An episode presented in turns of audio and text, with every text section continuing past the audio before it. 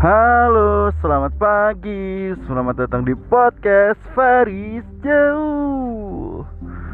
Masih bersama Faris Jauh yang akan pergi ke kantor sambil membahas hal yang random namun santai. Oke, good morning guys. Apa kabar semuanya? Udah seminggu, dari minggu ke minggu gue tidak mengudara di podcast Faris Jauh karena gue harus touring Jawa Tengah ya minggu lalu ya. Jadi ada aktivitas yang membuat gue benar-benar nggak bisa melakukan itu. Dan seminggu kemarin walaupun gue tidak berpodcast ria, namun gue tetap mencari-cari topik terkait pembahasan apa yang pengen gue bahas hari ini. Dan akhirnya gue sudah menemukannya. Hari ini kita akan membahas The Falcon and the Winter Soldier. Edun. The Falcon and the Winter Soldier, setiap episodenya benar-benar bikin kita tercengang gitu ya. Banyak sih sebenarnya pengen gue bahas, apalagi karena minggu lalu gue nggak podcast ya. Jadinya gue langsung pengen nge-recap 2 episode dari CFATWS yang sudah berlalu. Dan yang banyak yang menjadi menarik, tapi mari kita bahas karakternya satu persatu. Yang pertama adalah The Baron Zemo. Semenjak aksi goyangnya ya, yang akhirnya membuat fans untuk meminta rilis The Dan Zemo Cut itu menjadi iklan di Disney Plus Marvel juga untuk mensounding episode berikutnya. Bahkan goyangannya Zemo harus dirilis cutnya. Ini kan kocak banget ya. Dan kalau gue lihat banyak orang yang semakin suka dengan Baron Zemo, mungkin karena semakin dieksplor karakternya dan muncul dengan nuansa yang berbeda di The Falcon and the Winter Soldier. Tidak seperti di film Captain America Civil War. Jadi di sini dia lebih benar-benar santai, mungkin karena Hydra juga udah habis gitu ya. Terus habis itu kalau pemikiran jahat gue sih dia pasti ada, cuman karakter Zemo nih malah terlihat seperti Harley Quinn versi Marvel dan versi cowok kalau di sini. Kalau gue bilang ya, karena dia berada di pusaran karakter-karakter kuat dan heroik gitu ya. Dan dia adalah satu-satu villain yang lagi menebus dosanya kayak gitu. Yang pertama yang gue semakin suka kepada Baron Zemo, selain dia semakin santai dan kocaknya, kemudian juga terlihat benar-benar cerdasnya, kemudian juga inosennya gitu ya. Jadi benar-benar dia adalah orang yang berpikir sebelum bertindak gitu. Baron Zemo ini kadang tidak tertebak gitu apa yang akan dia lakukan di setiap aksinya gitu. Kadang kita ngerasa dipermainkan sama series ini. Kadang Baron Zemo kelihatan dia kabur gitu. Padahal ketika dia hilang, dia mungkin menyerang musuh bersama dan habis itu membuat pertolongan gitu terhadap The Falcon and the Winter Soldier. Jadinya kadang kita ngerasa wah Baron Zemo kabur gitu, ternyata enggak, dia malah datang bawa mobil. Atau enggak, teman-temannya mungkin udah emosi sama dia tapi dia malah yang ngasih solusi gitu. Jadi ini hal yang paling lucu di film ini gitu. Jadi si Baron Zemo ini malah menjadi pemikir. Terus habis itu The Falcon and the Winter Soldier berusaha untuk menyelesaikan permasalahan ini. Seakan-akan dibuat kayak The Falcon and the Winter Soldier, setiap mereka berdiskusi dan menemukan jalan buntu, Baron Zemo jawabannya. Kemudian adalah gue ngelihat bahwa Baron Zemo ini benar-benar filosofis orangnya ya. Maksudnya setiap tindakannya dia merupakan hasil buah pikir bacaannya dia atau pengetahuannya dia, sehingga akhirnya muncullah tindakan-tindakan yang bisa menuai anarki atau enggak. Cuman yang paling menarik adalah di episode minggu lalu, bukan minggu ini ya.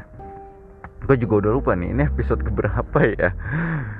Episode minggu lalu tuh dia bener-bener filosofis banget. Dia menjelaskan bahwa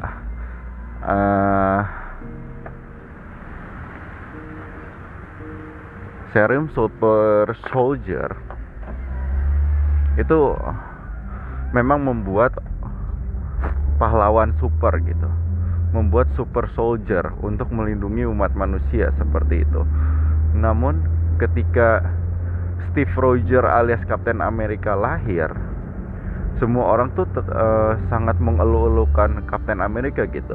Mungkin di masa lalu, karena mereka hidupnya di masa depan gitu ya, mungkin di masa lalu ya Captain America sebagai kelinci perjowaan menghadapi tekanan yang sama, hingga akhirnya dia berjuang melawan Red Skull, hingga hari ini dia tertanam di es, kemudian dia muncul lagi di era sekarang.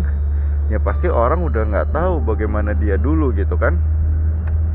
Orang udah tahu aksinya, wah dia semakin hebat segala macam, walaupun dia sudah pernah menentang pemerintahan, bertarung dengan Tony Stark segala macam, tapi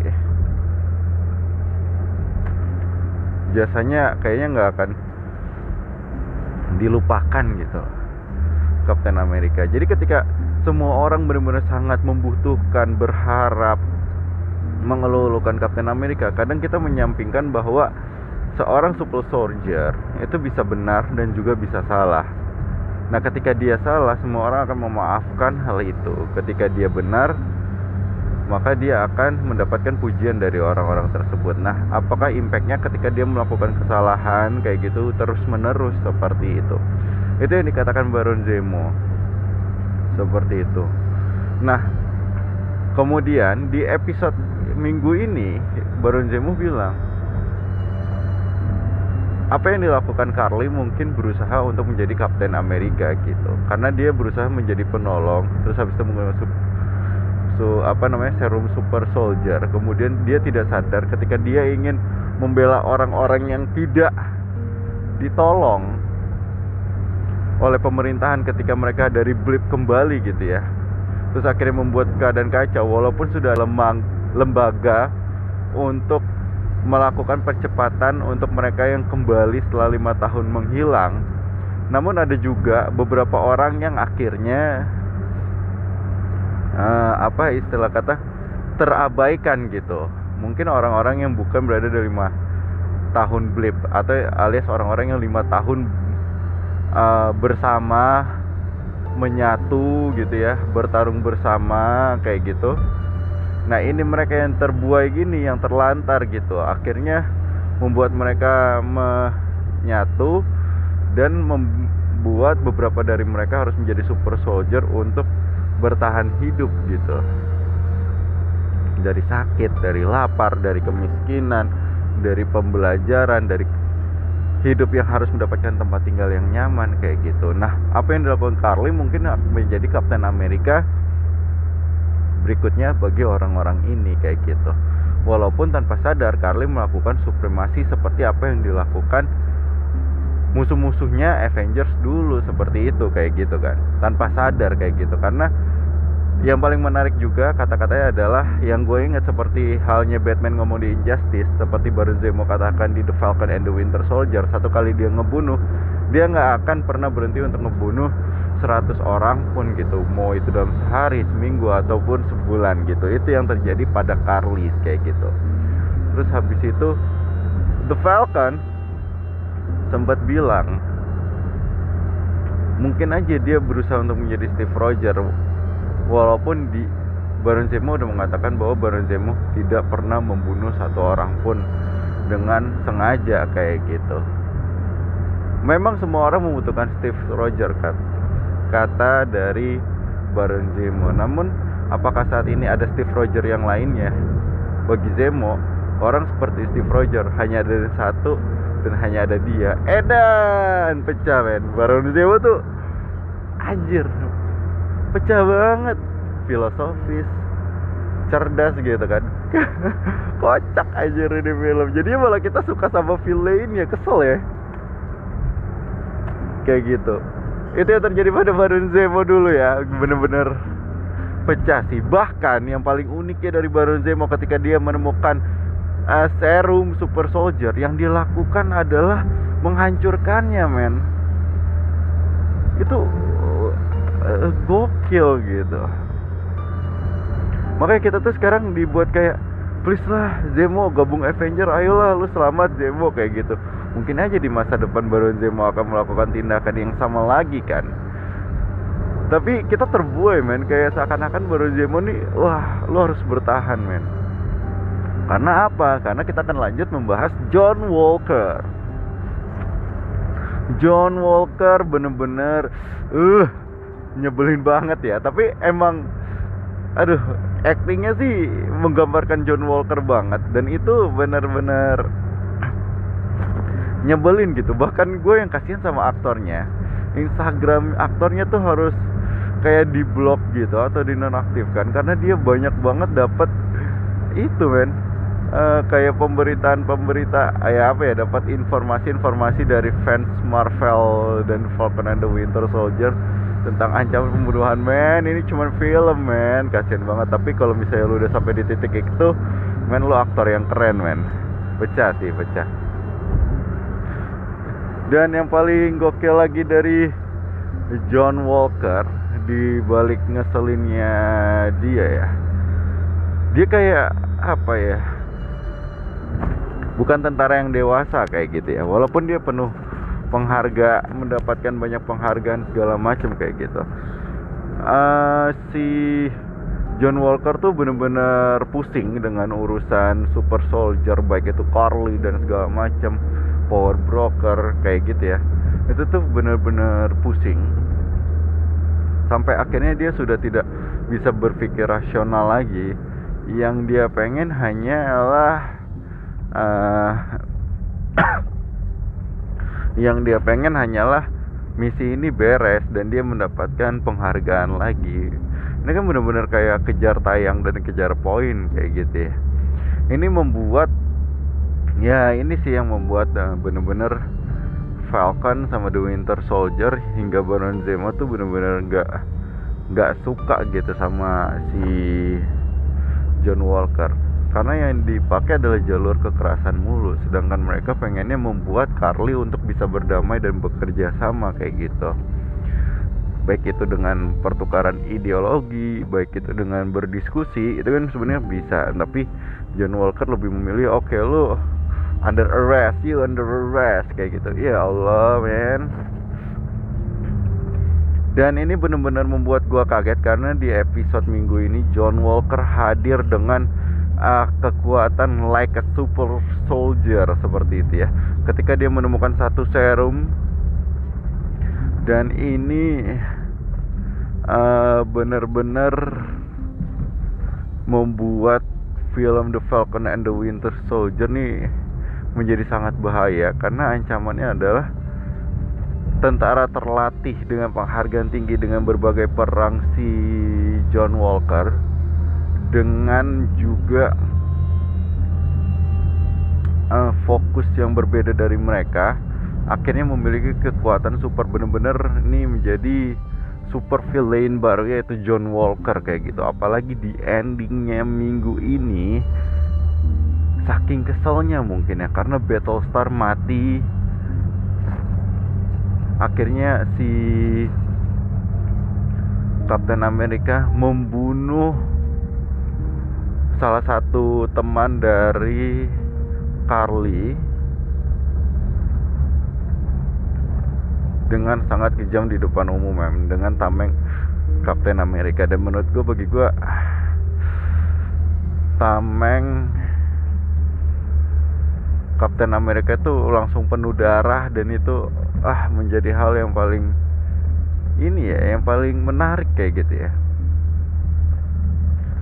Karena sosok Captain America yang sekarang tuh benar-benar jadi yang kayak keji dan kejam banget gitu. Dan akhirnya sekarang, dulu mungkin The Falcon and the Winter Soldier udah tahu, tapi kan masyarakat nggak tahu. Tapi ketika video ini viral, mungkin minggu depan akan dibahas, ya otomatis semua publik akan tahu. Dan gue menunggu responnya akan menjadi seperti apa kayak gitu.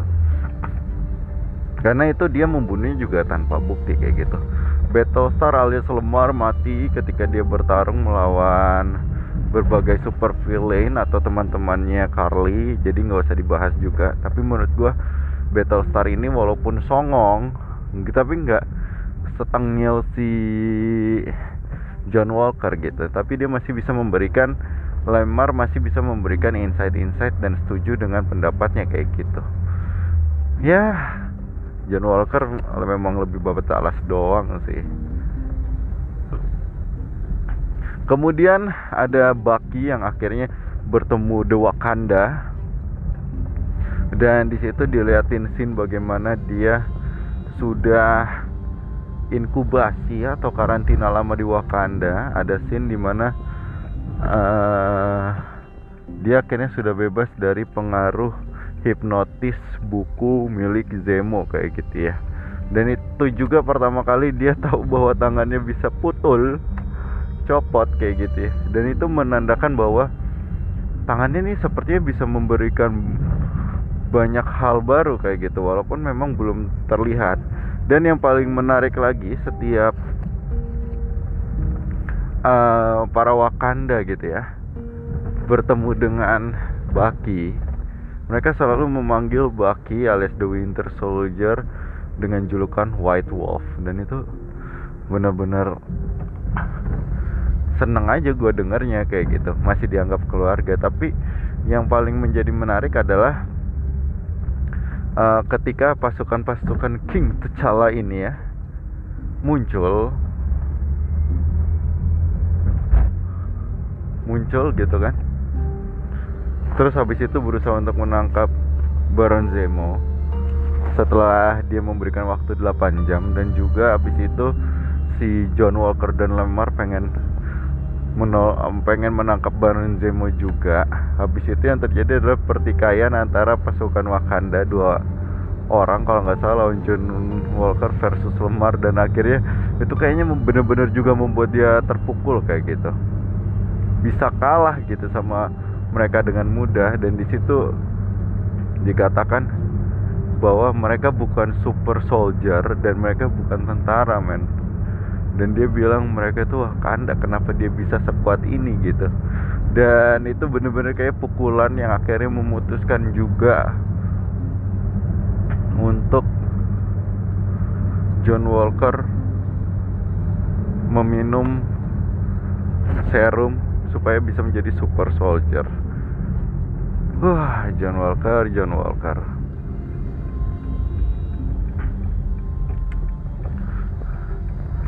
Kemudian juga ada The Falcon yang juga bersama The Bucky masih berusaha mencari tahu cara untuk mengalahkan The Flag Smasher. Dan bagi gue sebagai Sam Wilson, dia benar-benar orang yang pintar negotiable dan berusaha untuk menyadarkan. Dan itu seperti menggambarkan apa yang dilakukan Captain America setiap melawan musuhnya kayak gitu ya. Dia ajak ngobrol dulu, dia ajak kayak gini sebelum dia melakukan aksinya dan membuat keputusan mendadak. Jadi nggak asal sikat baku hantam bae boy gitu kan. Dan sepertinya semakin dekat gitu ya keberangkatan kita untuk melihat Sam Wilson untuk menjadi Captain America. Tapi gue nggak tahu apakah dia akan menjadi Captain America di series ini atau di series berikutnya ataupun juga di film berikutnya, karena perjalanannya masih panjang. Mungkin di episode lalu bener-bener kita nggak ngelihat si Sam menggunakan sayap The Falcon karena harus berurusan dengan Power Broker alias mencari tahu Power Broker dan asal serum. Tapi sekarang di minggu ini kita bisa ngelihat The Falcon menggunakan sayap The Falconnya lagi kayak gitu ya. Kemudian juga Sharon Carter masih kayak kemarin lah, baru muncul sekali walaupun banyak banget asumsi bahwa yang menjadi Power Broker di versi MCU bukan yang sama dengan Agent Carter melainkan si Sharon Carter, tapi gue nggak tahu karena memang sempat mencurigakan setelah Sharon Carter membantu The Falcon and the Winter Soldier dan juga Baron Zemo, dia sempat pergi dan akhirnya menginformasikan tentang apa. Kalau dia buron berarti dia masih punya koalisi dengan beberapa orang yang gue nggak tahu lagi tujuannya dia apa kayak gitu. Itu juga statusnya masih dipertanyakan. Dan infonya lagi adalah di film The Falcon and the Winter Soldier next week kita bakal memiliki big cameo di film ini, dan itu membuat penasaran karena apa. The Falcon and the Winter Soldier yang pertama kita sudah ketemu Rudy alias si War Machine, dan apakah dia akan bergabung di sini atau enggak. Ada kemungkinan juga Nick Fury ataupun juga Clean kayak gitu ya, atau juga siapa yang memungkinkan bisa Black Panther mungkin bisa, atau Shuri sempat diomongin kemarin juga bisa, atau Spider-Man yang sudah pernah bertemu The Falcon and the Winter Soldier juga bisa, ataupun juga The Hulk gitu ya. Dan ini menjadi pertanyaan, siapa sih cameo besar yang akan muncul? Jangan-jangan dari yang gue sebutin bukan ini lagi yang muncul, orang lain lagi yang muncul. Tapi itu dia dari The Falcon and the Winter Soldier minggu ini. Dan bagi gue minggu ini benar-benar tetap menjadi episodenya untuk Zemo dan juga John Walker gitu ya. The Falcon and the Winter Soldier juga oke lah, tapi maksud gue lebih terlintas dan lebih tercatat dan berkesan banyaknya scene-nya Zemo dan juga scene-nya si John Walker. So itu dia untuk podcast gue kali ini tentang The Falcon and the Winter Soldier. Setelah 2 minggu gak gue ngebahas hal ini, dan gue udah sampai kantor. Thank you banget yang udah dengerin, kalian udah nemenin gue pergi ke kantor sambil ya kita ngobrol-ngobrol lah ya. Jadi sampai jumpa di kesempatan lainnya di podcast gue berikutnya. Bye bye.